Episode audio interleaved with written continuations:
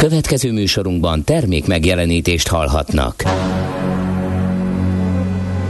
A 90.9 Jazzy bemutatja egy zűrös városban, ahol semmi sem biztos. Csak az adó? Mondom semmi. Ahol a kisbefektetőket senki sem védi meg a tőzsdei kilengésektől, és a sikátorokban leselkedik a kíméletlen hozamgyilkos. Csak négy férfi múlik a közbiztonsága. Hadnagy urak, merre vannak? A mindenre elszánt és korrumpálhatatlan alakulat vigyáz a rendre minden reggel. Kik ezek az állati nyomozók? Négy férfi egyeset és egy nyalóka. Ács Gábor, Gede Balázs, Kántor Endre és Mihálovics András. Az íróasztal mögül pedig Profit kapitány diktálja a tempót. Humor, emberi sorsok, közönséges bűnözők és pénz, pénz, pénz. Egy különleges ügyosztály. A Gazdasági Muppet Show minden hétköznap reggel a 90.9 Jazzin. De is figyelj, ne csak a bárányok hallgassanak. De miért? Ha nincs pénzed azért, ha megvan, akkor pedig azért. Millás reggeli. Szólunk és védünk. Jó reggelt kívánunk, ez tehát a Millás reggeli 6 óra 31 perckor. Mit kell még ilyenkor elmondani? Ja, Kántor Endrével. És Ács Gáborral. Csak ebben a pillanatban, amikor beszélni kellett, kihasználja a krómot, kérdezi a gépem, annyira bírom, mikor... Hogy, hogy kihasználja a krómot? Hát ugye itt, amikor éjszaka újraindítja magát, és úgy dönt, hogy nem akar életre kelni abban a pillanatban, amikor én ezt kérném tőle reggel. Hát igen. én. Mond, én, én uh, igen, csak itt több személyt is fölkínál, és mindegyik én vagyok. A több, ez egy melyik személyiségem gondolja használni. Így Aha. most nem tudtam megnézni azt az utolsó pillanatban élesített gépen, amit így gondoltam, hogy megnézek reggel. De hát ennél sokkal fontosabb, hogy uh, Gézu kérdezi, Napok óta nem hallottam. Hova tűnt dékartás? Hova tűnt dékartás? És a kérdés nagyon jó bennünk is fölmerült már, de maga az érintett válaszolta meg néhány perccel később a következő üzenetben. Jó reggelt, kartás, a kisebb kihagyás után jelentkezem. Aggályosan kellemes időben csillagfény mellett erősödő for... 8 fok volt. Hmm? Este, 8 meg most reggel is, annyi, reggel is annyi volt? Engem megcsapott a tavasz lehellete, ahogy kiléptem, De... sálban, sapkában, kesztyűben, és azon gondolkodtam, hogy ezt mind miért? Miért aggattam magamra? Igen, azért, hogy elhidd, hogy jön a tavasz, és lefagyjon az országról a mosoly, két nap múlva ismét mínuszok lesznek hajnal. Szóval aggályosan kellemes időben csillagfény mellett erősödő forgalmi viszonyok között lehet közlekedni Gödről Pestre minden szakaszon, az M3-as bevezetőn fokozottan figyeljünk az index nélküli az index nélküli sávváltó kartársakra. Uh-huh, igen. Ők is kartársak, mindenki kartárs. Azt hittem, hogy ez csak a pozitív üzenet, de a, akik nem érdemlik. Nem, én azért azt, azt mondanám, hogy a szabásértőkre én nem alkalmaznám a kartás kifejezést. Nem, de nem, ők nem kartársak. Ők nem kartársak. Leendő kar, kartárs jelöltek. 22 perc a menetidő jelenleg zugló Hermina, ezért az elég gyors. Igen, igen, ne, igen, tényleg, mi a magyarul, van, a, van az angol vagy amerikai um, rendőrszlengben a perp kifejezés, amit minden elkövetőre használnak, ugye a perpetratornek a rövidítése, és úgy hívják őket, hogy ez magyarul hogy van vajon? Van-e ilyen Biztos, hogy van. De biztos, hogy van kik azok, akik a, a valamilyen elkövetők, hát vagy gyanús, gyanús, hogy elkövetnek valamit, és akkor Hát, a, ha hallgatok, hogy van olyan, aki ezt már, meg 0 30 Tuti, hogy van, de ezt mi nem ismerjük. Igen. Morgan legalább nem olyan hideg Freeman. Hát, hát nem olyan. Mondjuk úgy, hogy meleg. Meleg, igen. Kedves papa. De, meleg front. Igen, bringán ezt így lehet érzékelni, hogy nem olyan hideg. Felhős azért enyhébb, kicsit nyomott a reggel, de a dobozok még valami miatt nem rajzottak ki túlzottan, ez egybevág azzal, ami D-kartás Klinikák, közszolgálati Üllői körút, Baros Rákóczi szakaszon a Művészeti Egyetemben még tittaszerűnek tűnik, úgyhogy jól lehet közlekedni. Na, én elmondanám, mielőtt belelépünk itt a névnapozásba, hogy kiváló kis szavazásunk volt tegnap is a Viber közösségünkön, és sőt, az már Viber csatorna, a Millás reggeli Viber csatornáján. Lehet oda csatlakozni. Egyébként tegnap a Facebookon is kitettem a linket, hogy hol találjátok meg, ha még nem vagytok ott, és azt kérdeztük, hogy a Meta kilátásba helyezte, hogy lelövi a Facebook és Instagram szolgáltatásokat Európában, amennyiben nem szállíthatja az európai felhasználók adatait az Egyesült Államokban lévő szerverekre. Ezt ugye a CNBC szellőztette meg, uh-huh. hogy mit szólnak ehhez a mi kedves hallgatóink. Hát én teljesen optimistán uh, tudom ezt a szerdát kezdeni, mert 83% mondta azt, hogy nem gond. Volt is, és lesz is élet a Facebookon kívül. Nagyon örülök, hogy annak ellenére, hogy nálunk is elég erős a Facebook jelenlét, sok mindent csinál, nyilván nagyon sok vállalkozás is a Facebook segítségével, de 83% az elég erős szerintem. 4% volt mindössze, aki azt mondta, hogy hát ezt hogy képzelik, mi lesz így velünk, és 11% azt kérdezte, hogy mi az a meta. de szerintem csak viccből. Úgyhogy Hát ennyit. Majd ma is kitalálunk valami jó kérdést, szavazást Viber közösségünkre. Na, az Abigélek és Alexek ünnepelnek. Őket köszöntjük, nekik van névnapjuk ma. Vannak még izgalmas um, és érdekes és nagyon ritka nevek is, például Rinaldo, vagy... Ronaldo. Rinaldo. Ronaldo a, nincs. Nincs. Ja, hát Ronaldo. hogy azok együtt. Lehet, hogy a Ronaldo is belesz. Gondoltam, hogy együtt ünnepelnek, de akkor még nem. Sabin. Szerintem vele, hogyha van ilyen nevű hallgató, nagyon sokat viccelődnek a munkatársai. És a Ciceróval nem. Hol van? Hol van ő? Szabin. Ja, igen, yes. jó, igen, lassan kapcsoltam. Cicero, nagyon jó a Cicero, és Apolka. Úgyhogy őket is, a Rex, a Rexeket ne hagyjuk ki, őket is üdvözöljük. Na nézzük, milyen híres születésnaposaink vannak. A Mára, a Bolyai Farkas, erdélyi magyar matematikus. Ha emlékezetem nem csal 1775, akkor Katona Csaba megemlékezett róla. Mesél a múlt rovatunkban. Uh-huh. millestegeli.hu, be kell írni, hogy bolyai farkas, és kidobja azt a podcastot.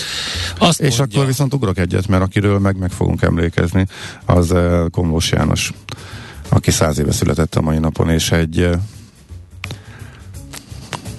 nagyon ellentmondásos személyiség és hm. figura. Mert? Újságíró, kabaréigazgató, konferencié, kritikus, műfordító, dramaturg. Ávós verőember. Mm, igen. És, és még folytathatnánk. Igen. Úgyhogy az ő életéről is fogunk majd, illetve hát az ő születésnapja kapcsán az aranyköpés rovatban most egy nem, nem egy aranyköpés, hanem egy aranyköpés kis, cunami? Kis pengeváltás ja. lesz, ja, ami, ami igen, aminek ő az egyik uh, szereplője, illetve résztvevője. Uh, illetve hát Hát szájkarate az, az szerintem nem Az még akkor erre. nem volt. Az akkor még nem volt. De... A pengeváltás tetszik. Jó, igen, igen, igen, igen. Kesser Csaba 60 éve született, írja a kedves hallgató. Ez pontosan így van. Ő, róla mi is meg akartunk emlékezni. 1962-ben született az autóversenyző, aki 88-ban hunyt el. Um, aztán? Petrovics Emil kétszeres Kossuth díjas és kétszeres Erkel Ferenc díjas magyar zeneszerző, érdemes és kiváló művész, Kránic Lajos Jászai Mari díjas magyar színész. Ők 1930-ban, illetve 43-ban születettek. Kránic Lajos együtt Joe Pesci Oscar díjas amerikai színész, komikus, énekes, a Halas Jóska. A Pesi. Pescatore. Szóval, hogy ő rájuk emlékezünk, és vagy köszöntjük őket, attól függően, ugye. Na, egy nagyon jó pofa zenével készültem. Chuck Prophet-től volt már korábban felvételünk, azt hiszem 2019-es millás listán volt rajta. Egy kaliforniai San Franciscóban élő, kicsit avantgárd amerikai dalszerző, zeneszerzőről van szó, akinek így néha ilyen társadalomkritikus szövegei vannak. Hát most egy kicsit inkább ilyen teológiai jellegű um, mélységekbe merült el, amikor is ő szerinte um, ki volt uh, Jézus. Ő uh, Jézusról énekel. Nézz is! Ne csak hallgass! millásreggeli.hu Na mit találtál a sajtóban? Kicsit reagálva a tegnapi beszélgetésünkre, ahol a internetes fizetéssel kapcsolatos csalásokról is beszélgettünk mm-hmm. Gergely Péterrel. A Takarékban tegnap bejelentette, külön közleménybe hívta fel a figyelmet, hogy adathalász oldalak jönnek nagy számban, ne kattintsanak az ügyfelek az hát a Takarékbank is, korábban a KNH-nak volt Igen. rengeteg um, ilyen ellenőrzése. Sőt, egyébként szeretném felhívni itt a figyelmet, hogy én is majdnem beugrottam az egyiknek, ami uh-huh. nem banki volt ugyan, de rögtön elvisz egy olyan oldalra, ahol a fene tudja, mi történik a gépeddel. Szóval, hogy egy LinkedIn link érkezett, még pedig teljesen jól lemásolva, ugye az, amikor e-mailbe szokta küldeni a LinkedIn, hogy XY megnézte a profilodat, vagy ennyien szóltak hozzá valamithez, tehát vannak ilyen hírlevélszerű üzenetei a LinkedInnek, grafikára mindenre tök ugyanaz volt. Utolsó pillanatban néztem meg, hogy milyen linkre is visz ez, milyen e-mail címről is jött ez a dolog, de, de nagyon kell figyelni. A takarékbankos egyébként nekem is érkezett több, pedig nem vagyok ügyfél, tehát itt látszik, hogy nagy a szórás. Kántál szintén. Aztán tegnap bejelentették a V0-ás vasútvonallal kapcsolatosan, hogy nagyon-nagyon-nagyon mm-hmm. gyorsan meg lesz az útvonal is. Aha. Azért kaptam fel erre a fejemet, mert nekem még az volt meg, hogy ez csak terv. Hogy ez ennyire eldöntötték volna, hát hogy ugye már konkrét... Igen. héten pont róla. Uh, igen, de pont erről. És uh, most kiállt három pontentát, uh, köztük a, az innovációs miniszter, Székesfehérváron, amin, amin egyértelműsítették, hogy ez lesz. Uh, aztán, hogy uh, most ez nem, tehát megtervezik a nyomodat, még utána is persze nyilván lekerült a napra, de nagyon fölgyorsították az ezzel kapcsolatos uh-huh. döntéshozatalt, ez volt a lényeg. Ez de ugye az a, az a vasútvonal, ami elkerüli Budapestet, és ha ezen a személyforgalmazon nincs, mert nem ez lesz a szempont a a lefektetésekor, illetve a nyomvonal kialakításakor ellenben a tehervonatok elkerülhetik Budapestet, és ez azért lesz nagyon jó, mert több személyszállító vonat fér majd be Budapesten a déli vasúti összekötő szakaszra és az előváros közlekedését javíthatja, hogyha így lesz.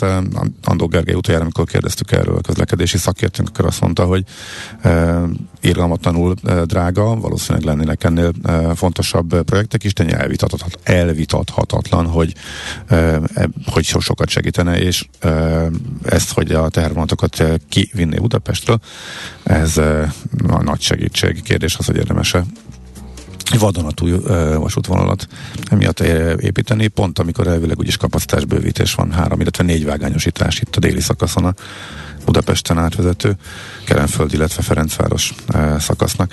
Na. Úgyhogy tegnap csak annyit mondtak, hogy ezt vadul fölpörgetik.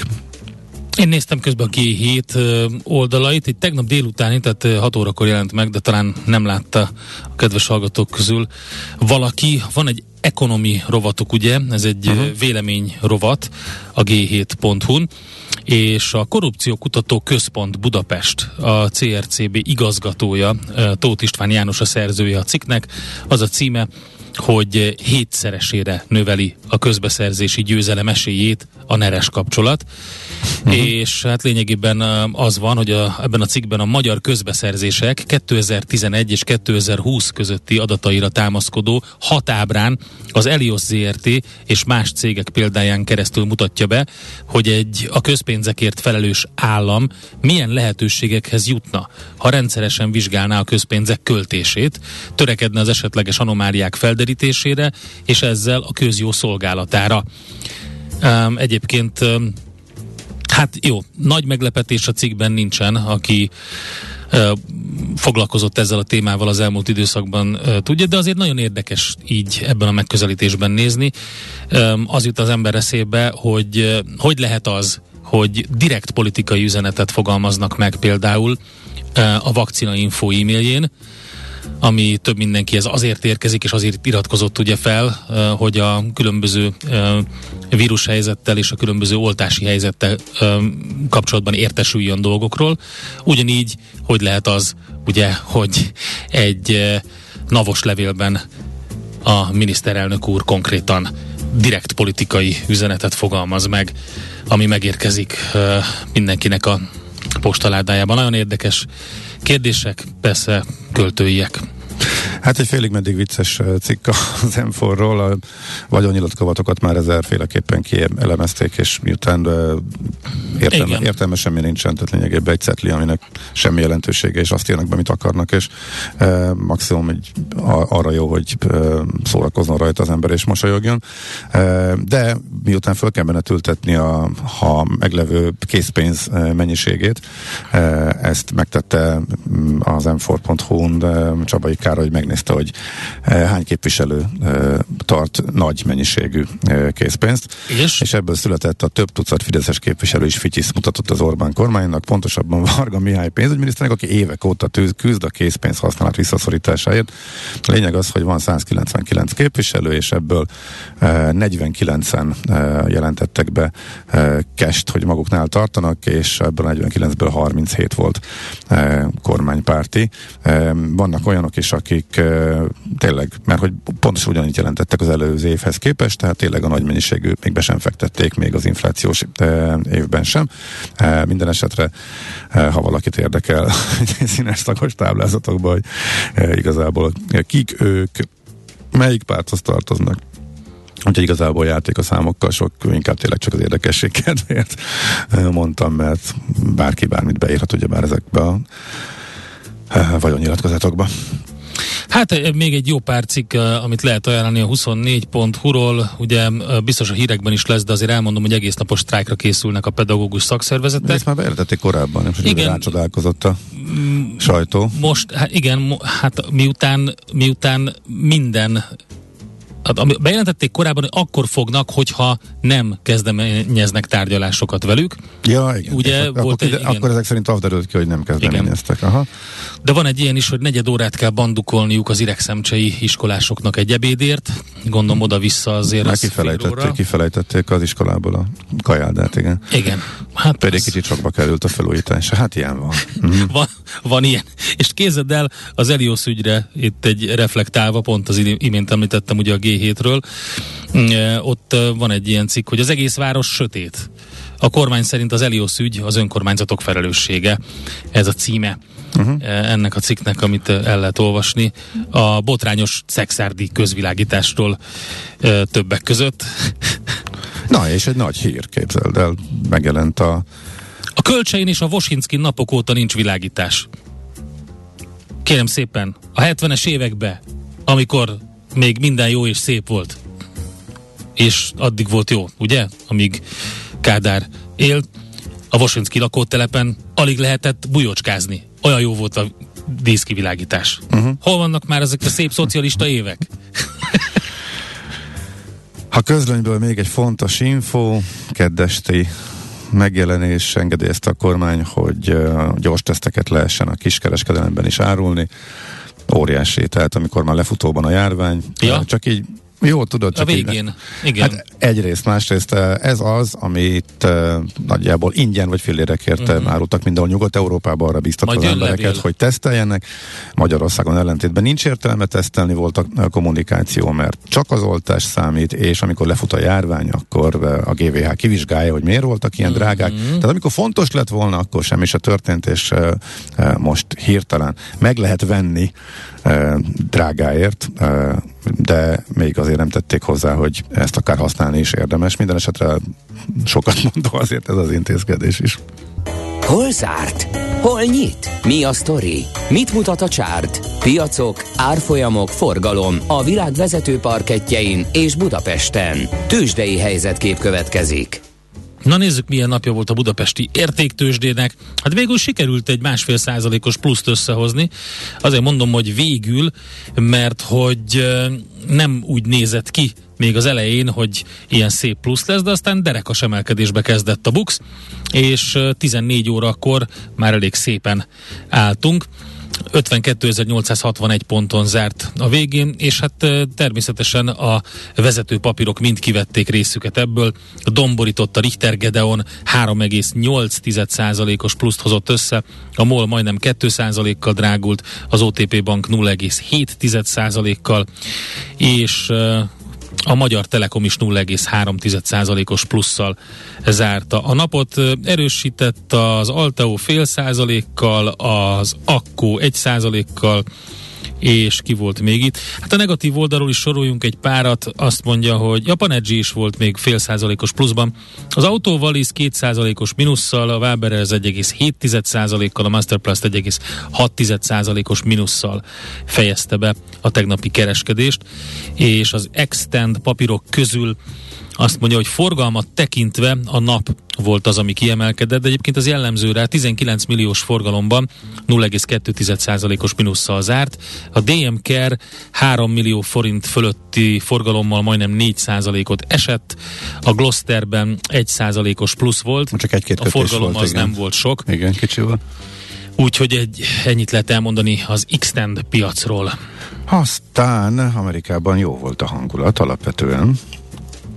Kivéve az energetikai részvényeket, az olajár kicsit visszaesett, és ez húzta le a szektor, de egy, egy eléggé tág spektrumú Hú, de nehéz volt megtanulni ezt a Tág kifeje... spektrumú? Igen, amikor a broad-based-re Ja. kerestük a kifejezést, és azóta is Értem. csak, erre, csak ezt tudjuk használni, mert nem lett jobb. Úgyhogy a szektorok nagy része emelkedni tudott. Ez azért az elmúlt időszakban ritkán volt így. Igen. Úgyhogy most az indexek szintjén is ez látszik. 1,3 Hát optimizmus van. a Nasdaq-en. Igen, de ez még mindig egy visszapattanós optimizmus. Hát Mert a január igen, az igen. eléggé eh, gyászos volt. Így a viszont... valapapírok, a Royal Caribbean 5% fölött, uh-huh. ugye, hát ez lehet látni. Amikor megy föl, rakétázik 5-6 százalékot, akkor lehet látni, hogy ez a hurra optimizmus van. Még ezzel együtt is uh, majdnem 10% mínuszban van idén a uh-huh. Nasdaq, tehát ezzel még csökkentgeti a veszteségét, és nagyon látványos, hogy mínusz 10 a Nasdaq és mínusz 5 az S&P és mínusz két és fél, tehát fele, illetve vannak a fele.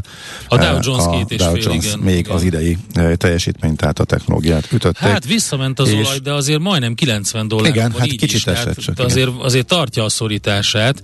Egyébként Japánban és Hongkongban is jó nap van. Uh, Hongkongban 2% fölött van a zárás előtt az index, Japánban 1,2%-kal plusszal zárnak. Frankfurt emelkedett, London enyhén csökkent. Amit érdemes Amerikából kiemelni, azt mondja, hogy a Deere and Company ugye a, mezőgazdasági gépek gyártója majdnem 5%-os plusszal, Live Nation Entertainment 5%-os plusszal, Na, DuPont indulnak be a 6,3, koncertek? valószínűleg, Ralph Lauren uh, majdnem 5%-os plusszal, negatív oldalon, ahogy említetted, Devon Energy például um, Ja, Amerikában két és fél, befolyásolja Pfizer ám a- 3 százalék, befolyásolja a hangulatot azt, hogy lefelé tartott is a utolsó járványhullám. Biztosan. És, de csak ilyen egyszerű bejelentések, hogy több államba is eldobják a maszkot. Ez uh-huh. abszolút a hangulatjavító jelege van ott is mindenkinek belőle, de abszolút tőzsdei megbízást adóknak a hangulatára is ez eh, mindenképp hathat. És ha már bearangoztuk hétfőn a Wall Street rovatunkban, a Pelotonnak kijött a, a jelentése, a otthoni, ugye tavalyi a bezártság nagy nyertese otthoni edzést lehetővé tevő gépek, internetre kötött biciklik, meg ilyeneknek a, a gyártója, De amely viszont nagyon... felkelte van. Igen, tegnap is az volt, és most jön ki a koron éppen? Most jön Na, ki a igen, koron. akkor, akkor kerek 7 óra van, akkor ezt már tegnap, igen, regisztráltam. Eh, Szóval a Peloton. igen, ö, nagyon rossz lett a, a, az eredménye, és ö, még a következő időszakra is az előrejelzése az várakozás alatti. Mm-hmm. Na ebből milyen reakció szokott lenni a tőzsdén? Egy jó Hát, nagy zakó. zakó. Na, Nem? 25% emelkedésre. reagált a papír, mert lemondott a góré Ja. és uh, nagy költségcsökkentő intézkedéseket is bejelentettek, és, uh, és miután már azért uh, ezt megelőlegezte, a, úgy látszik még a pocsékabbnál is pocsékabb jelentést, illetve kilátásokat a piac az elmúlt hetek, hónapok esésével, arra indulhatott spekuláció, hogy eh, itt már ezen a környéken eh, egy jó fölvásárlási célpontnak ígérkezik. na mindegy, majd mindjárt elmondom. Úgyhogy ennyit a pelotonról. Tőzsdei helyzetkép hangzott el a Millás reggeliben. Zoli, elnézést kérek, most uh, frissítettem a uh, böngészőmet, és csak most látom, hogy írtál nekünk Messengeren, Facebook oldalunkon keresztül. Gyerekek, marha szép a Vénusz, csak nézzetek ki az ablakon délkeletre. Reméljük holnap ugyanilyen szép lesz, ki fogunk nézni. Köszönjük szépen. Most a nap el homályosít mindent. Uh-huh. A ragyogása. 10 fok fölött leszünk ma is, meg még talán nem, a holnap is, lesz. és még a szél is leáll, úgyhogy most lesz két tavaszi napunk. Előjönnek a büdös bogarak, kiváló tavaszi nap lesz. Műsorunkban termék megjelenítést hallhattak. Nézd a Millás reggeli adásait élőben a millásreggeli.hu oldalon. Millás, Millás reggeli, a vizuális rádió műsor. A reggeli rohanásban könnyű szemtől szembe kerülni egy túl szépnek tűnő ajánlattal. Az eredmény Krétával körberajzolt tetemes összeg. A tethelyen a gazdasági helyszínelők, a ravasz, az agy és két füles csésze és fejvállalakzat. A lehetetlen küldetés megfejteni a Fibonacci kódot. A jutalom egy bögre rossz kávé és egy olyan hozamgörbe, amilyet még Alonso Mózli sem látott. Millás reggeli, a 90.9 Jazzy Rádió gazdasági mapetsója. Vigyázat! Van rá engedélyünk! A Millás reggeli fő támogatója a Schiller Flotta KFT. Schiller Flotta and Rent a Car. A mobilitási megoldások szakértője a Schiller Autó tagja. Autók szeretettel. Ez továbbra is a Millás reggeli jó reggelt kívánunk mindenkinek itt a 90.9 Jazzy Rádióban Ács Gáborral. És Kántor Endrével. És a kedves hallgatókkal 06 30 20 10 909 itt lehet minket elérni. És uh, van egy közlekedési információnk? Mindjárt lesz. Lesz, Igen. Okay. Egy kis hírértelmezést uh, hagy csapjak. Uh, tegnap a Külön bejelentették, hogy májusig lesz érvényes a oltottság, itt mm. a, a védettség igazolványa az a két oltással rendelkezőknek, és ez végigment a sajtón, és ez valami újdonságként tálalta mindenki, holott egy tegnap, ugye a múlt heti bejelentés volt a kormányinfon, amikor az reggel hétkor volt mi is élőbe között. Kicsit megnéztem meg, valami furcsa volt ebben. Az volt az érdekes, hogy az előző, tehát nem a múlt heti, hanem korábbi kormányinfon már bejelentették, hogy 6 hónap, akkor még a május nélkül. Múlt héten ezen a bizonyos reggeli kormányinfón annyi volt az újdonság, hogy kitolták az érvényességet májusig, mert, és az indoklás az volt, hogy az Unióban az lett a rendszer február 1-től, hogy 9 hónap. És akkor emiatt lett eltolva májusig. A tegnapi bejelentés arról szólt, hogy május, de 6 hónap. Úgyhogy itt azért egy kis kavar volt a és a tegnapi bejelentésnek az egyetlen újdonsága, de ezt senki nem vette észre a magyar sajtóban, mert nem ezt emelték ki, hogy akkor most mégiscsak 6 uh-huh. hónap. Tehát az uniós 9 hónapra hivatkozva eltolták májusig, most viszont azt jelentették be, hogy a május az oké, okay, Viszont azon belül, tehát májustól 6 hónap lesz érvényessége. Tehát nem az uniós, 9, uniós javaslat 9 hónap, hanem mégiscsak a 6 hónap. Tehát amire hivatkoztak a kormányinfon, az már most nem áll meg, mikor uh-huh. kijön a e, rendelet. Egyébként az unióban e, sem mindenki tartja be magát az uniós ajánlást, ami egy ajánlás. Az országok többségében valóban 9 hónap, de van jó pár ország, aki egyébként úgy, már rövidebb idő, időszakot e, alkalmaz, és a, a 6 hónappal próbálja a harmadik oltás felvételire bírni a polgárait. Budapest legfrissebb közlekedési hírei, itt a 90.9 jazz Vannak közlekedési információink, baleset van a Bánkút utcában, ez a 15. kerület, kifelé a Páskomliget utcánál, ugye ez a Szerencs utca után és a Szent Mihály út előtt van, a gazdálkodó útnál, úgyhogy ott kicsit nehezebben lehet közlekedni. Nem tudom, írtak a kedves hallgatók olyat, ami Közlekedés, közlekedés most nem jött, úgy tűnik, hogy náluk nincs fönnakadás. Igen, a 76-os főúton borult fel egy kis teherautó Zalacsány és Nagy Kapornak között a 34-es kilométernél, illetve um, többnyire borult az idő Magyarországon gyenge, szemerkélő esőt csak a nyírségből jelent, de többnyire borult itt nem. Itt nem, igen, keleten, keleten beszorult, az M1-es M7-es bevezető tűnik eh, kicsit lassabbnak az ilyenkor szokásosnál, amit, még, amit én még látok. Budapest, Budapest, te csodás! Hírek, információk, érdekességek, események Budapestről és környékéről. Szeretnék visszautalni egy hétfői beszélgetésre, amikor is arról beszélgettünk Brückner Gergelyel, hogy mi a helyzet a Gellért-hegyi siklóval uh-huh. kapcsolatban, és egy nagyon érdekes összefoglaló cikket írt, erről, illetve megnézte a hátterét annak az ügynek, hogy most mi történik uh-huh. egyáltalán a vállalkozók, illetve a főváros között, amit ki is tettünk Facebook oldalunkra külön kivágva podcastként, és érdekes hozzászólás érkezett. Az első az volt, hogy nem hiányzik, a második pedig az, hogy nem tudom honnan jött ki, hogy a többségnek tetszene, mert ugye azt írtam, hogy a többségnek tetszene az ötlet. Onnan jött ki, hogy a Viber közösségünkben megszavaztattuk, és 65% körüli arányban mondták azt a hallgatóink, hogy ő nekik tetszene ez az ötlet. Úgyhogy válaszolnék itt Józsefnek még itt is, hogy, hogy a, a többségnek ezért jött ki, hogy tetszene, és de ha tényleg így van, az nagyon nagy bajt jelez, írta ő. Ilyen durva környezetkárosító építkezésnek nincs létjogosultsága, aki józanul gondolkodik, ellenzi. Leginkább korrupciós célokra lenne alkalmas, mint a tramtrain meg a zeneház, írta ő. Tehát az az érdekesebben, hogy olyan szintre jutottunk el Magyarországon, hogy egy gyakorlatilag körte alma összehasonlítást nem tud már egy átlagember megtenni, illetve pontosan úgy teszi, hogy a körtét hasonlítja össze az almával.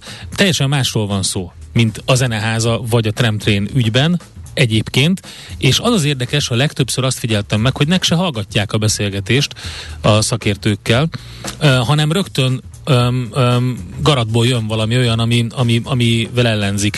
Nem azt mondom, hogy én pártolom ennek az építését, de szerintem érdemes meghallgatni azokat az érveket, amiket felhoznak, és egy kicsit másról van szó ebben az ügyben, mint azokról a beruházásokról, amiket ő így említ. Nagyon érdekes egyébként, hogy, hogy, hogy mennyire polarizált minden téren a társadalom. Na mindegy, ez csak egy ilyen megjegyzés volt a hétfői Budapest rovathoz. Uh-huh.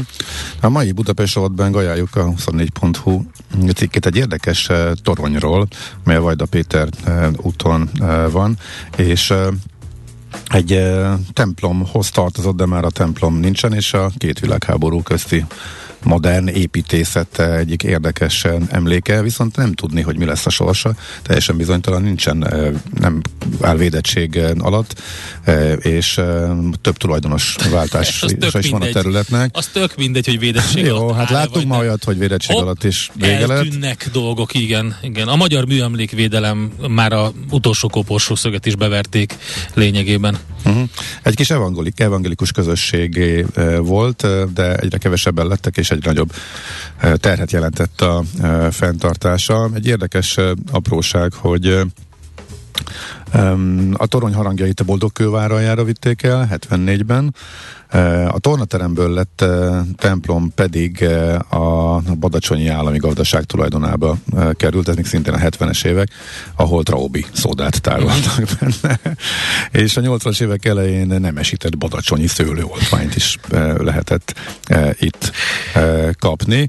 Úgyhogy 94-ben még működött a Traubi töltőüzem, viszont ugye 99-ben a Józsefvároshoz tartozó területet megkapta a Kőbányai Evangélikus Egyházközség, de nem volt pénz arra, hogy felújítsa, és ezért bontották, viszont ott maradt a torony, és lettek elképzelések, hogy mi legyen vele, körbeépítsék lakóparkkal, meg voltak a konkrét látványtervek, látszanak a cikkben, de most egy újabb tulajdonos váltás volt, és decemberben most 2021 karácsonya előtt egy éppen egy 22 lakásos társasház tervei bontakoztak ki, de ezen is még ott van a torony, és ha jól látom, akkor még ezt követően van egy újabb tulajdonosváltás, úgy meg eltűnt a lakóparknak a hirdetése is a, a, az internetről, most éppen egy iroda épület várható, hogy ott majd lesz. Ami viszont egészen konkrét, hogy lehet, hogy elbontják, nem tudni, nem tudni, mi lesz a toronyjal, de ami biztos, hogy lesz, az még ebben a hónapban,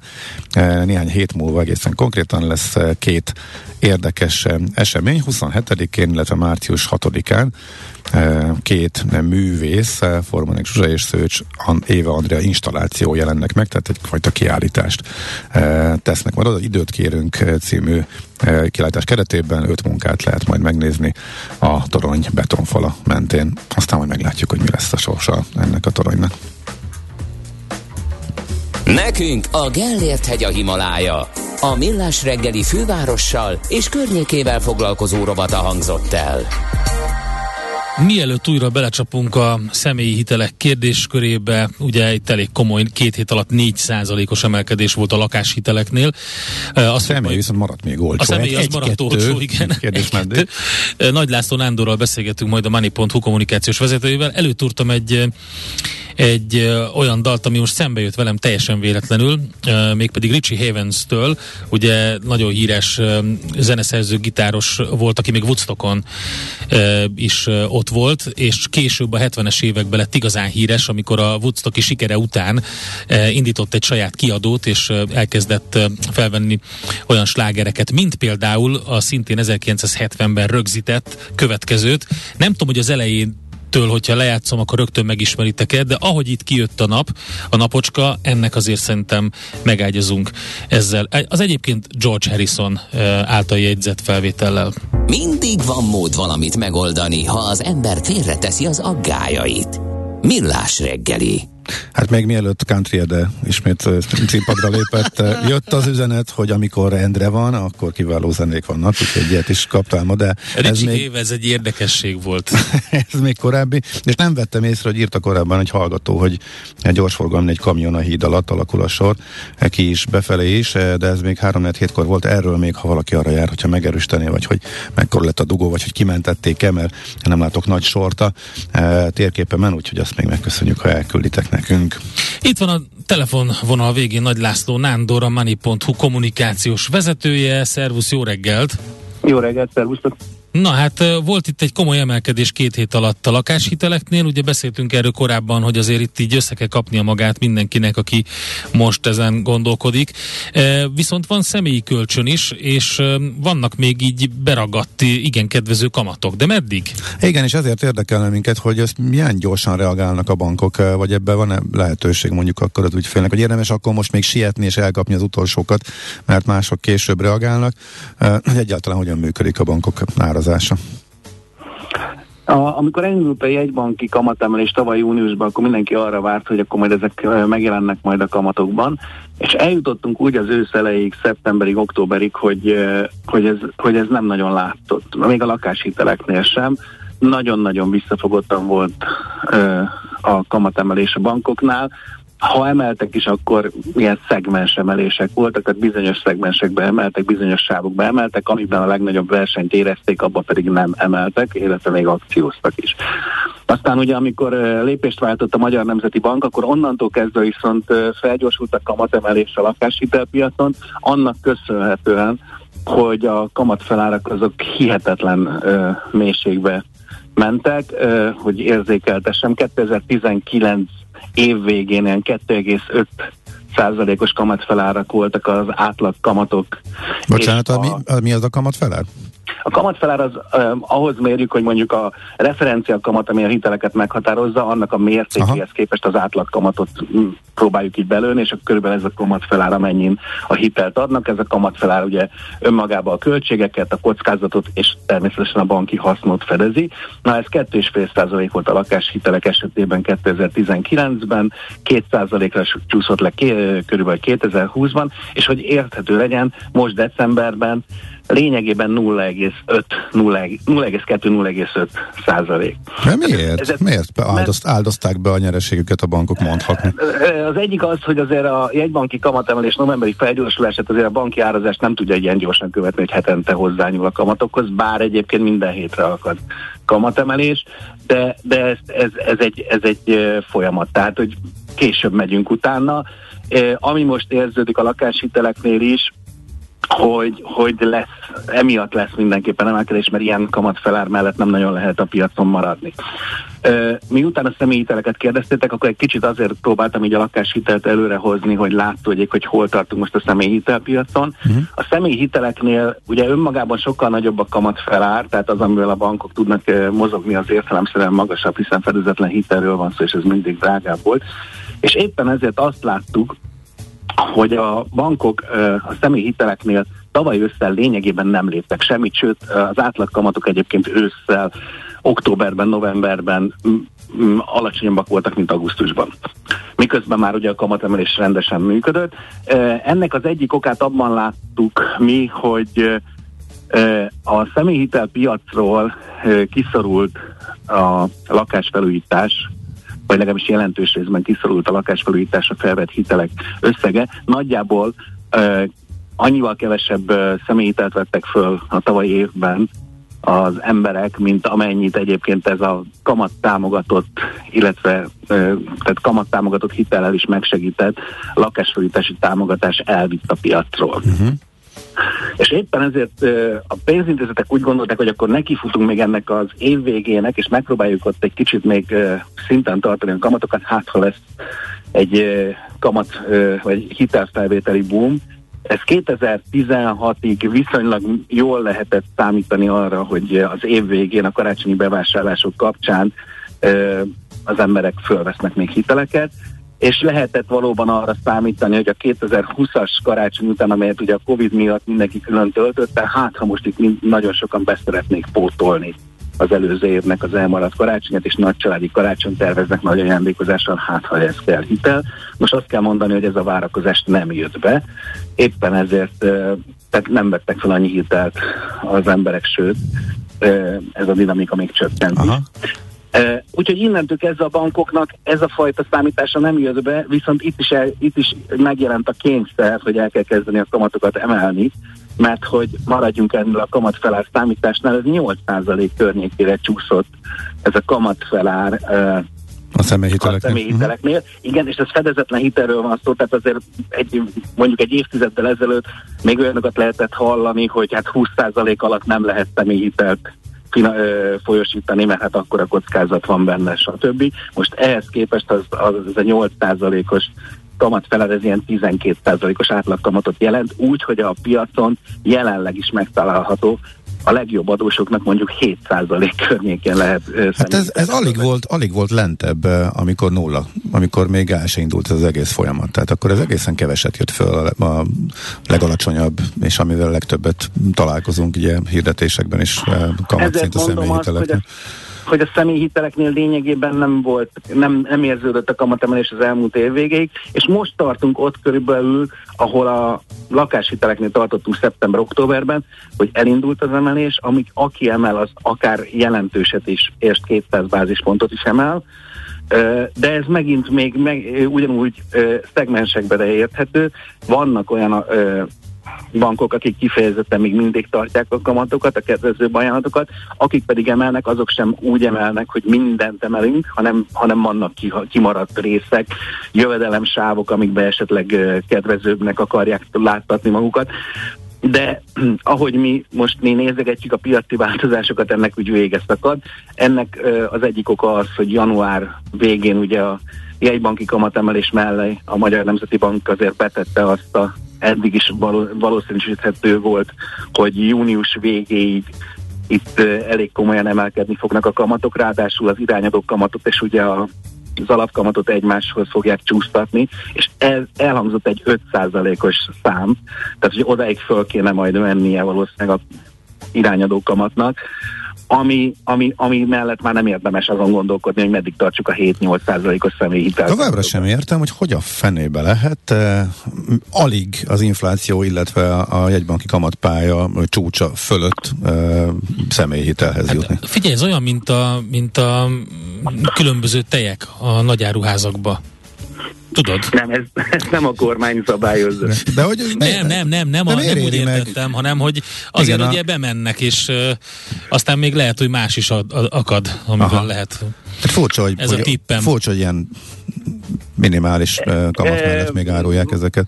Maradjunk annyiba, hogy ugye ez a 7-8%-os kamat azért az, ez azért ami változott, az az, hogy ezeket a jó kamatokat most már azért tényleg komoly jövedelemhez adják. Tehát amiben nagy változás van, hogy eddig a, mondjuk ősszel ezeket a top kamatokat el lehetett érni 250 ezer, 300 ezer forintos jövedelem mellett, uh-huh. azt tudunk igazolni. Most azért a legtöbb ajánlat fölcsúszott a 600 ezeres kategóriába. Ja, ja, aha. Aha. Uh-huh. Oké. Okay. A bankok mennyit buknak tehát most? Akkor a rizikó, a rizikó az csökkent alapvetően egy ilyen... Hát mellé. innentől kezdve igen, tehát az ő bonitásukkal nem lesz igen, probléma. Igen, oké. Okay. A bankok mennyit buknak a kamatstoppon most összesen, illetve hogy itt a kifutásával kapcsolatban most mi a várakozás? Hát ugye a pénzintézeteknek ez, ezt kiszámolták már korábban, hogy körülbelül ez az első fél év, ez 30 milliárd forintot fog uh-huh. hozni. Ugye ezek a változó kamatozású hitelek, amelyek átárazódnának, illetve néhány olyan hitel, ami a korábbi kamatperiódus miatt éppen ebben az időszakban fog változni, ezeknél lesz a tavaly októberi Aha. szint. ami most látható, hogy a bankoknak azért a kés oda van szorítva a torkukra, mert hogy mm, a kormányzat szerintem lényegében ezt valahogy úgy kommunikálja feléjük, hogy próbáljátok meg ezeket az ügyfeleket átvinni fixesített kamatra. Igen, de egyébként minden nap, minden nap jönnek ki sajtóközlemények is, meg vadul kommunikálják, és tényleg próbálják az ügyfeleket. De ez a, ez a kormány kés miatt van? Hogy én azt gondolom, hogy igen, tehát hogyha most maradjunk annyiba, hogy a kamatstopot meghosszabbítani, ez egy kormányhatározat, ez bármikor meg fogja tudni tenni a kormányzat, ha azt mondja, hogy nem elégedett azzal, hogy hát nem tudtátok átvinni ezeket az ügyfeleket a változó kamatozásukból fix kamatozásukból. Mire ez a feltétele, hogy, hogy, hogy elengedjék? Vagy? Hát ugye ez egy, ez egy komoly ajánlás volt, hogy igen, hogy próbálják meg ezt ebbe az irányba átvinni. Most az ajánlást azt lehet úgy is mondani, hogy légy szíves, tegyétek meg, meg hogy tegyétek meg. Uh-huh. Tehát, hogy, uh, uh, hogy érthető legyen, én azt gondolom, hogy hogy eh, ebben a, ebben a körben eh, ezek az ügyfelek, ezek, ezek akik legkevésbé tudnak lépni, vagy akarnak lépni.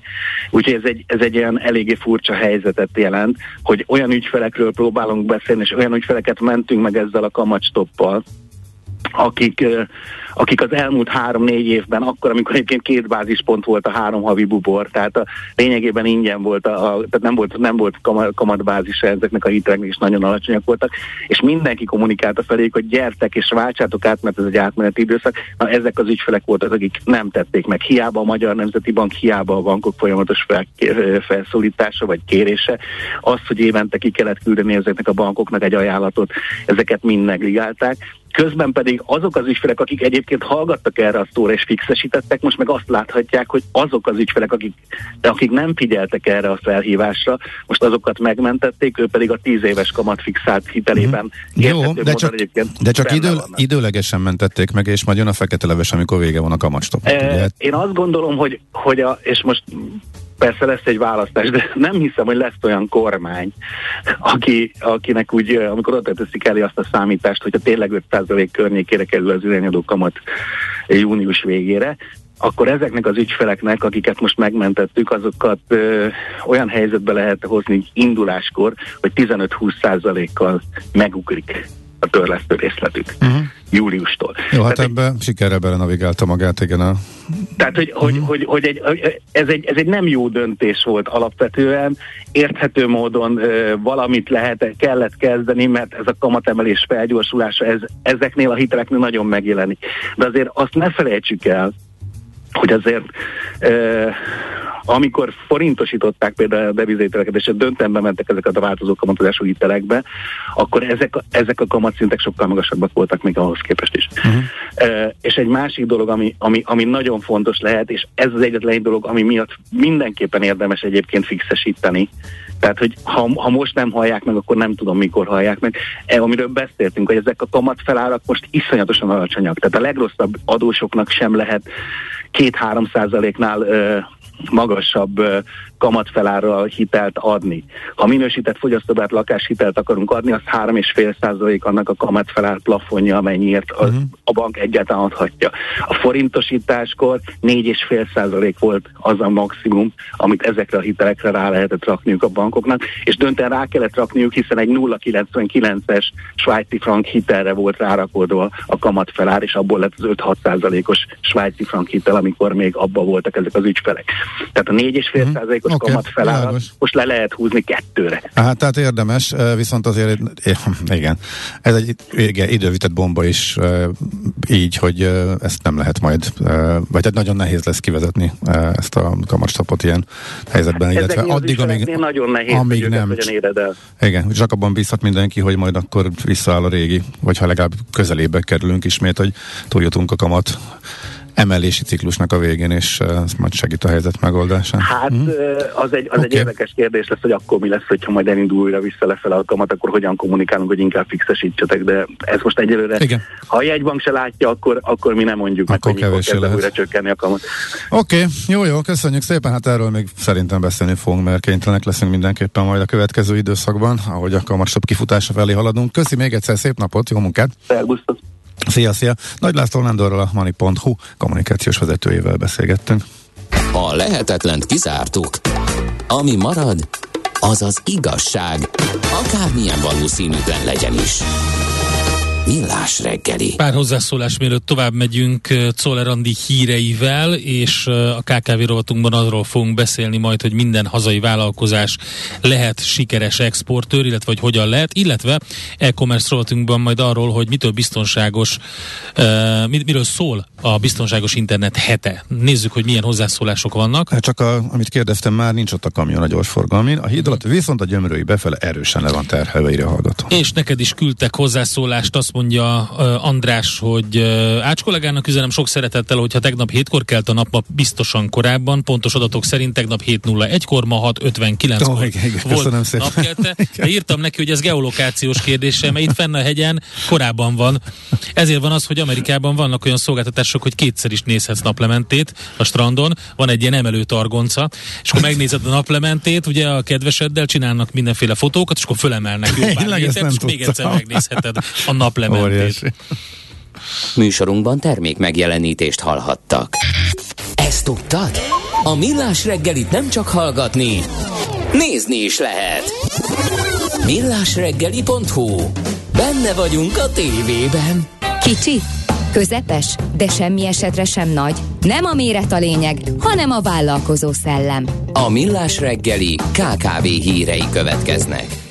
Hát és vállalkozó szellemből bőven van a hazai kkv között is, de kérdés, hogy minden hazai vállalkozás lehet-e sikeres exportőr? Ezt fogjuk megbeszélni dr. Szabó Kristóffal, a HEPA Magyar Exportfejlesztési Ügynökség vezérigazgatójával. Jó reggelt kívánunk, szervusz! Jó reggelt kívánok szépen! Na, hát mert hogy indul egy új e, képzés, külpiaci alapképzés címmel, illetve indult. E, miről is szól ez pontosan? Kiknek e, javasolt? Igen, tehát maga, maga a HEPA az ugye arról szól, hogy támogassuk a magyar vállalkozásokat abban, hogy külpiaci tevékenységeket uh-huh. folytassanak, exportáljanak, vagy külpiacon gazdasági tevékenységet végezzenek, mindenfajta módon. És ennek az egyik eleme nyilván az, amit elég könnyen fel lehetett fedezni a piacon az elmúlt időszakban, hiszen a cégeink visszajelzéséből ez érkezett, hogy gyakorlatilag megszűnt Magyarországon a külpiaci szakemberképzés. Tulajdonképpen ugye a régi rendszerből biztos van, aki még emlékszik a KOTK-ra, mint fogalom. Igen, igen. Emlékszik ugye a külker főiskolára, mint fogalom. Ugye a külker főiskola az bekerült ugye egy egyetemi szintre, viszont a KOTK megszűnt. Tehát gyakorlatilag ma ott tartunk, hogy tulajdonképpen a, a, a középiskolai rendszer átalakulása után ez a fajta képzés ez, ez egyszerűen kikerült a világból, és érezzük az ügyfeleinken, hogy hiányzik a tudás Aha. a részükről. És Igen, mert startupokról lehet hallani, ugye legtöbbször, akik nagyon sikeresek külföldön, de az egy olyan szubkultúra, ami gyakorlatilag magába foglalja azt, hogy megtanulják azt, hogy ahogy mit kell tudni ahhoz, hogy sikeresek legyünk. Egy, egy, egy nem ilyen mentalitással érkező, bár a piacon lévő cég, aki a Magyarországon sikeres, de szeretne terjeszkedni, lehet, hogy nem tudja ezt így magáévá tenni.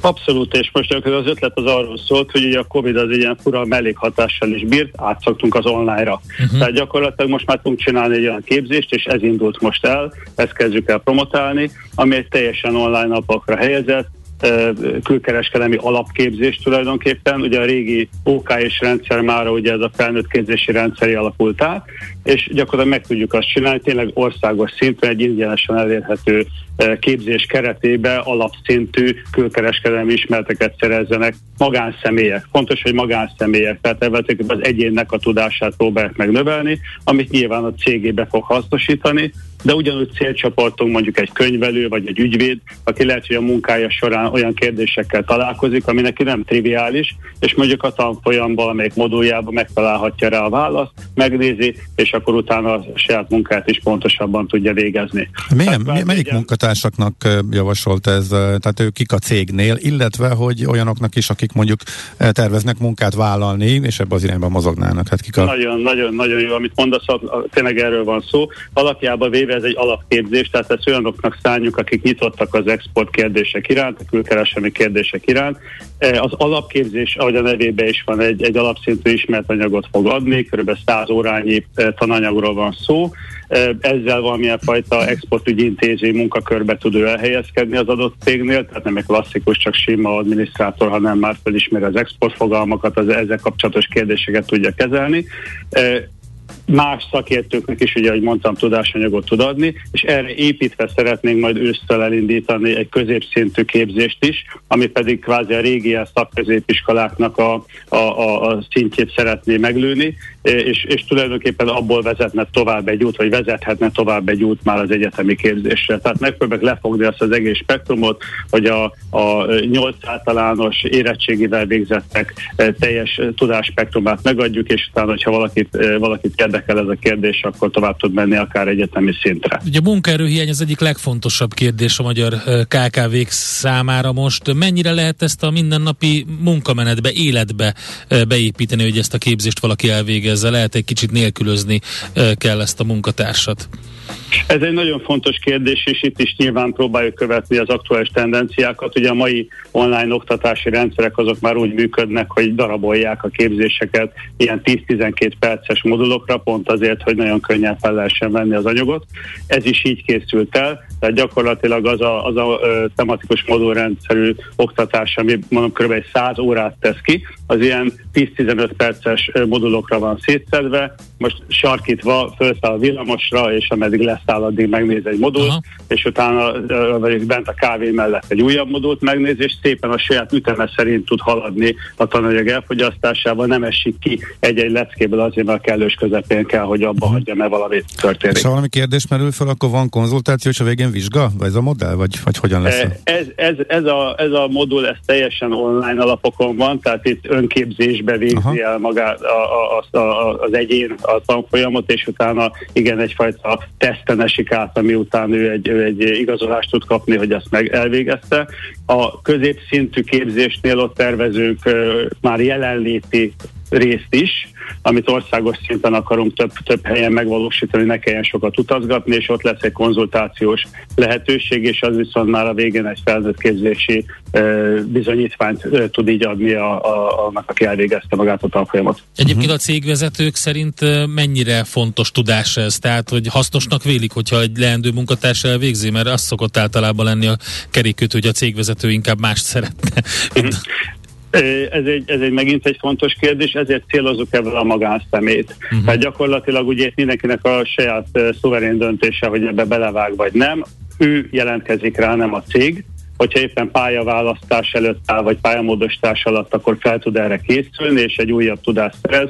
Figyelni szeretnénk majd a, a munkaerőpiaci értékét is ezeknek az elmereknek, akik részt vettek a tanfolyamban, hogy valójában mennyire tud emelkedni. Az viszont egy másik nagyon fontos kérdés, és az online-nak egy fura hatása, hogy azt érezzük, hogy bizony azért sok olyan cégvezető, gazdasági vezető van, aki szintén nincsen tisztában minden exporttal kapcsolatos fogalommal. Itt megszerezheti úgy, hogy nem kell szembesülnie azzal, hogy valójában ő kimondja, hogy ebben nincsen tisztában. Otthon szépen megnézi a Szépen, után. szépen, fontos, szépen fontos szempont. Elvégzi igen. a házi van. feladatot. Így hát van, igen, így van. igen. igen, igen. Oké, okay, sok sikert ehhez, tehát külpiaci alapképzés címmel új távoktatásban elvégezhető alapismereteket nyújtó képzést indít exportáló és exportot tervező vállalkozásoknak.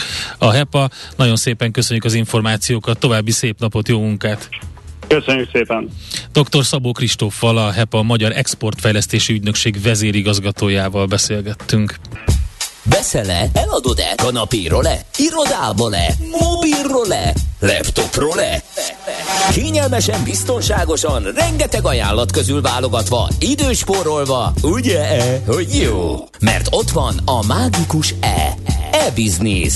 A millás reggeli elkereskedelmi rovata, ahol mindenki számára kiderül, hogy online miért jó üzletelni. És a Safer Internet D-ről fogunk beszélgetni, illetve a Biztonságos Internet napról Palocsai Gézával, a Jófogás és a használtautó.hu ügyvezető igazgatójával. Szervusz, jó reggelt! Sziasztok, jó reggelt kívánok! Mi ennek a napnak a célja? Idén február 8-án, azaz tegnap volt a Biztonságos Internet napja, ami 2004 óta e, szokott megtartva lenni. Ennek az egész programnak a célja az az, hogy már már közel 200 országban hívja fel a figyelmet az internet szükségességére, annak a pozitív és negatív dolgaira is, és arra biztosra, illetve buzdítsa az embereket, hogy körültekintően folytassák az online tevékenységüket a a világhálón. Ez azért is nagyon fontos, mert napi szinten 175 ezer gyerek megy fel az internetben. Igen, ezt aláhúznám. Először. Ez nagyon komoly, ugye, és hogyha csak odaadjuk a gyerekeknek a bármilyen eszközt, hogy tessék, itt van, nézelődjél, tök jó dolgok vannak az interneten, ilyen mindenféle játékok, meg, meg jó videók, és így kibocsátjuk gyermekeinket így bele a rengetegbe, a dzsungelbe. Így van, mi is nagyjából heti szinten ilyen 5-6 percet szoktunk beszélni, ez azt jelenti, hogy ez a, az idő alatt is 10 olyan gyermek van, aki életében először megy fel az internetet, tehát ez egy óriási szám, fél percenként egy gyermek látogatja meg a világhálót életében először, és ez nem mindegy, hogy hogyan teszi, illetve nem mindegy, hogy mennyire van felkészítve erre. Uh-huh. Hát mi tegnap is beszéltünk a csalásokról, mert hogy egyre többen kísérleteznek, hát nyilván adja magát, hogy az internetet használják erre leginkább. Bocsánat, a, a gyerekek csalók. szempontjából talán még fontosabb, hogy nem is, tehát kicsit alapra visszamenni, uh-huh. hogy, hogy olyan oldalra megy-e, ahonnan milyen kifele mutató linkek vannak, hogy ez mennyire biztonságos az, az oldal. Most ugye vannak ilyen, e, ilyen pecsétek, amivel el lehet látni, ilyen, ilyen tanúsítványok, hogy az az oldal nem tartalmaz semmi olyan kifele mutató linket, ahonnan, ahonnan a gyermekünk egy olyan területre tévedhet, ami akár veszélyes lehet neki, akár a lelki fejlődésében, akármiben. Igen, ez nagyon fontos, hogy hogy az oldalakkal kapcsolatosan, vagy mondjuk milyen beállítások vannak az embernek a gépén, amit, vagy a telefonján, amit a gyermek után elkezd használni. Én azt gondolom, hogy önmagában ez mindig kevés, tehát egyfajta tudatosságra történő nevelés az, az elképesztően fontos, hiszen szerintem mindannyian tudjuk azt, akár a saját időszakunkból is, hogy sokkal gyorsabban megtanultuk a technikai vagy a technológiai dolgokat fiatalkorunkban, mint a mi szüleink, és ugyanez a helyzet a gyermekeinkkel is, tehát ők sokkal gyorsabban és sokkal, ö, ö, ö, hát hogy is mondjam, szélesebb körben tudják megtanulni, meg meglátni azokat a dolgokat, amiket mi esetleg nem is látunk, vagy szeretnénk felhívni a figyelmet, hogy ők ezt ne tegyék. Tehát a tudatos működése való nevelés és a folyamatos kommunikáció az elengedhetetlen felülete annak, hogy, vagy feltétele annak, hogy, hogy biztonságban tudjuk a gyermekeink internetezését is. Tehát azért a biztonságos internetezés az, az enne, a gyermekekkel való kapcsolat az egy nagyon-nagyon fontos dolog, de hát az csak egy része annak, hogy mit is értünk az alatt, hogy hogyan kell biztonságosan netezni, ugye ennek van egy elkereskedelmi vonala is. Uh-huh, Na nézzük ezt, igen, igen, igen, igen, igen. beszéljünk, legfontosabb ennek a, az elkereskedelmi vonalnak, mert mi általában e, ezzel a témával szoktunk foglalkozni, és ezen a héten is lesz egy közös sajtótájékoztatónk az Országos Rendőrfőkapitánysággal holnap reggel. Az elkereskedelmet leginkább az adathalászat oldalán érinti a, a biztonságos internetezés, vagy a biztonságos vásárlás, hogyha beszélhetünk már erről egyszer már be, szóba került témaként itt, hogy az adathalászat mekkora problémát jelent, akár határon belüli adathalász kísérletekről, akár határon túli adathalász kísérletekről beszélünk. Az MNB-nek volt most egy összefoglalása, ami alapján 2021 harmadik negyedévében csak a határon belüli, tehát a hazai szereplők által elkövetett adathalász kísérletek több mint 120 millió forint kárt okoztak, míg azok, akik külföldi, valószínűleg határon túl ö, ö, próbáltak megpróbálni magyar felhasználók adatait kiszedni, illetve azzal visszaéltek, az több mint 500 millió forint feletti kárt okoznak, csak azoknak a felhasználóknak, akiktől az adataikat kinyerték, és arról akkor még arról nem is tudunk beszélni, hogy milyen jövőbeni károkat okoz az a bizalomvesztés, ami egy-egy felhasználóba felmerülhet akkor, hogyha visszaéltek az adataival, illetve milyen károkat okoz azoknak a márkáknak, akiknek a nevében élnek uh-huh. az adatokkal. Titeket konkrétan hogy érint? Mennyire támadtak például a jófogást? Jófogáson is vannak különböző hullámban adott halász kísérletek, ez a, szinte az összes nagy meghatározó elkereskedelmi szereplőt érinti, tehát a, a, a, a csalóknak a leg jobb módja arra, hogy adatokat szedjenek ki, hogyha egy olyan márkának a bőrébe bújnak, az mhm. ő nevében próbálnak valami fajta felhívást intézni a felhasználók, amiben a márkák, amilyen márkában megbíznak az adott felhasználók, és akkor így nyereményjátékkal, vagy egy Aha. oldalnak a lemásolásával próbálnak különböző adatokat. És mi a userektől értesültök erről, vagy azért hamarabb észreveszitek, és vagy, vagy, vagy hogyan derül ez ki, hogyha valaki ezzel próbálkozik a részletekről? A mi esetünkben, hogyha valaki a saját chatrendszerünket használja, akkor az a legbiztonságosabb felülete az adásvételeknek, mert ott nagyon profin és nagyon gyorsan el mhm. tudjuk kapni a, a, azokat, akik vissza szeretnének élni a, ezekkel a kísérletekkel, akkor van probléma valakire SMS-t írnak, vagy egy másik üzenetküldő rendszeren keresztül kezdenek el vele kommunikációt folytatni, hiszen akkor már olyan külső oldalaknak a linkjét tudják betenni, amelyek megtévesztésig hasonlíthatnak mondjuk a jófogás oldalára, és akkor így ezáltal szedhetnek ki olyan adatokat, amire egyébként semmi szükség nem lenne. Mi mindenkit arra szoktunk kérni, hogy a, ha adásvétel van és jófogáson hirdett terméket, vagy szeretne valamit vásárolni, akkor a jófogás rendszerén keresztül tegye ezt az a legbiztonságosabb, de hogyha kérdése vagy, vagy van valami fajta gyanúja, hogy ez így nem oké, akkor a legegyszerűbb az ügyfelszolgáltunknak történő reakció, mert akkor ott gyorsan tudunk segíteni. Egyébként a hozzánk csatlakozott másik 20 márka esetében is ugyanez a, ugyanez a, a módi van, hiszen ez másokat is érint. De Géza, mhm. mindig jön egy, egy visszautasíthatatlan szép ajánlat. Egy olyan um, doxa aranyóráról, ami véletlenül ott maradt a fiókba nagyapájé volt, és tök új, és már igazából nem kell, meg nincs szükség, és tök olcsó, és a többi, de adja meg a bizalmas adatait, és akkor felveszük a kapcsolatot önnel. Így van, ez, ez, ez az, ami, ami e, sajnos örökzöld sláger most már szerintem 20 éve, mióta a, a, az elkereskedelem mint olyan elkezdett teret nyerni a mindennapjainkban, de ez, ez korábban nem működött másképpen akkor sem, amikor a postaládátok postaládánkba dobtak be leveleket, hogy hú, ön nyert, már csak 50 ezer forintot kell elküldeni, igen, és igen. megkapja a 10 milliós nyereményet. Tehát, hogy ilyen típusú kísérletek sajnos voltak, vannak és lesznek, annyit lehet tenni, hogy folyamatosan eh, edukáljuk eh, a felhasználókat, illetve eh, felhasználóként azt lehet tenni, hogy folyamatosan eh, eh, igyekszünk körültekintően eljárni, és ha bármi gyanús a tésztunk, akkor felhívjuk a, az adott márkát, vagy közműszolgáltatót, mert itt a NAVOT is érte támadás januárban és februárban is kétszer így az visszatérítés eh, kapcsán, illetve a különböző családtámogatások kapcsán tehát ez a közműveket is érinti, Igen. nem csak a, nem csak a kereskedett uh-huh. márkákat, ezért örültünk az ORSK-nak a, a, a, a partnerségének, hogy ezt, itt összefogva tudunk menni. Igen, pont ezt akartam kérdezni, hogy mi lesz ebben a sajtótájékoztató, mi lesz a bejelentés, miről szól majd? Tavaly ősszel kezdtünk el egy együttműködést az Országos Rendőrfőkapitánysággal, aminek több része is van egyik oldalon közösen folytatunk egy edukációs kampányt, amelyet most már lehet látni az ország 75 pontján, City Light-okon igyekszünk felhívni a figyelmet arra, hogy hogyan próbálnák kiszedni a, a, a gyanútlan felhasználóknak az adatait. Ó, akkor ezt láttam én a délinél, mikor a piros lámpánál álltam tegnap. Pont gondolkodtam. Láthattad, Igen, ó, oké, okay, akkor megvan. Igen, ez a plakát már kim van. Mm.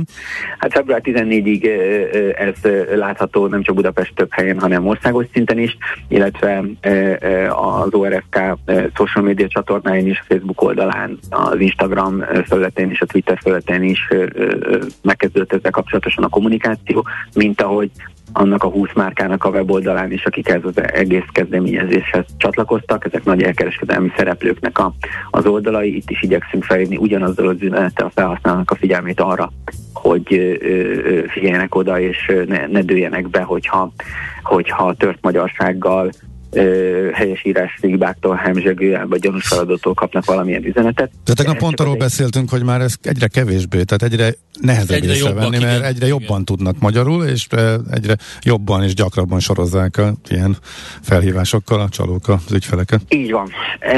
Biztos, hogy fejlődik a, ez, a, ez, a, ez a történet, de jelen pillanatban most még ezt ki lehet szúrni most erre tudunk felkészülni, hogyha változik a, változik a, a felkészültségi szint, és látjuk az új technikákat, akkor majd arra is fel tudjuk hívni a figyelmet. Tehát van egy ilyen kezdeményezés, amit csinálunk, és ezzel kapcsolatosan lesz hónap egy sajtótájékoztató a Teve utcai épületben, illetve mellett dolgozunk az ORSK jogászaival, közösen azzal kapcsolatosan, hogy hogyan tudunk olyan törvénymódosítási javaslatokat letenni az asztalra, amivel nem csak a megvalósult visszaélések kapcsán lehet hatékonyan eljárni a hatóságoknak, hanem már önmagában az adathalász kísérlet, mint aktivitás is ö, ö, ö, büntető jogi kategóriát Aha. érhet el, és elindulhatnak a hatóság eljárás. Én azt gondolom, hogy ez egy nagyon-nagyon-nagyon fontos lépés, és nem csak azért, mert most én egy kereskedelmi márkát képviselek, hanem azért is, mert látszik, hogy a közművek is folyamatos célpontjai az ilyen mhm. támadásoknak. Mm-hmm. van Géza, köszönjük Jó, szépen, sok sikert a kampányhoz és a figyelemfelkeltéshez. Jövő héten találkozunk. Jó munkát nektek! Köszönöm szépen, sziasztok, csak! Palocsai Gézával beszéltünk a Jófogás és a használt autó.hu ügyvezető igazgatójával a Biztonságos Internet napjáról. Na, megtaláltad-e? E-Business. A millás reggeli elkereskedelmi rovata hangzott el. E-Business.